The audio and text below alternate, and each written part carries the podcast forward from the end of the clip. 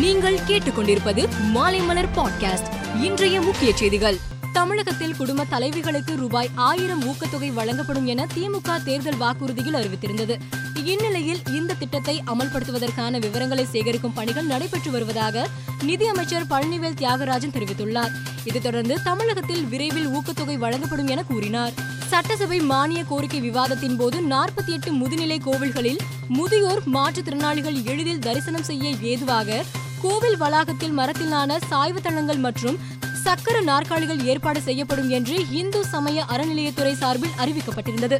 அதன்படி இதை செயல்படுத்தும் விதமாக நடவடிக்கை மேற்கொள்ள வேண்டும் என்று அதிகாரிகளுக்கு இந்து சமய அறநிலையத்துறை அறிவித்துள்ளது. இந்தியாவில் ஃபைவ் ஜி தொழில்நுட்பம் இந்த ஆண்டு அறிமுகம் செய்யப்படும் என மத்திய பட்ஜெட்டில் கடந்த பிப்ரவரி மாதம் அறிவிக்கப்பட்டது. இதற்கான நடவடிக்கைகளை ட்ராய் அமைப்பு மேற்கொண்டு வருகிறது. இந்நிலையில் இந்த ஃபைவ் ஜி ஏலத்தை நடத்த பிரதமர் மோடி தலைமையிலான அமைச்சரவை ஒப்புதல் அளித்துள்ளது.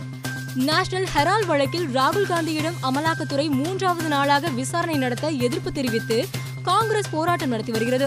இந்நிலையில் போராட்டத்தில் ஈடுபட்ட காங்கிரஸ் எம்பி ஜோதிமணி உள்ளிட்டோரை குண்டுகட்டாக தூக்கி சென்று போலீசார் கைது செய்து வேனில் அழைத்து சென்றனர்.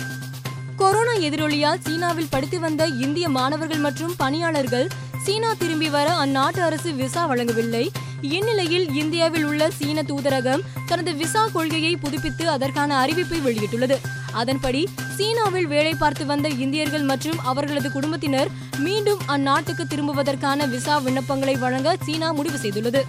உக்ரைன் மீது ரஷ்யா போர் தொடுத்து நான்கு மாதங்களை தாண்டிவிட்டது. செவிரோடோ டொனக்ஸ் ஆற்றின் குறுக்கே கட்டப்பட்டுள்ள மூன்று முக்கிய பாலங்களை ரஷ்ய படையினர் தகர்த்தனர். இதனால் அந்த பகுதியில் போக்குவரத்து முற்றிலும் துண்டிக்கப்பட்டுள்ளது. இதன் காரணமாக உக்ரைன் படையினர் மேலும் முன்னேற முடியாமல் பின்னடைவு சந்தித்து வருகிறார்கள். இங்கிலாந்து நியூசிலாந்து அணிகள் இடையிலான இரண்டாவது டெஸ்ட் கிரிக்கெட் போட்டி இங்கிலாந்தின் நாட்டிங்காம் நகரில் நடைபெற்றது. முதலில் பேட் செய்த நியூசிலாந்து அணி முதல் இன்னிங்ஸில் ஐநூத்தி ஐம்பத்தி மூன்று ரன்களுக்கு ஆல் அவுட் ஆனது. இதையடுத்து பதினான்கு ரன்கள் முன்னிலை வகித்த நியூசிலாந்து இரண்டாவது இன்னிங்ஸை விளையாடியது. நேற்றைய கடைசி ஆட்டத்தில் இங்கிலாந்து அணி இரண்டாவது இன்னிங்ஸை விளையாடியது. இந்நிலையில் இங்கிலாந்து அணி ஐந்து விக்கெட் இழப்பிற்கு இருநூற்றி தொண்ணூத்தி ஒன்பது ரன்கள் எடுத்து வெற்றி பெற்றது. மேலும் செய்திகளுக்கு மாலைமலர் டாட் காமை பாருங்கள்.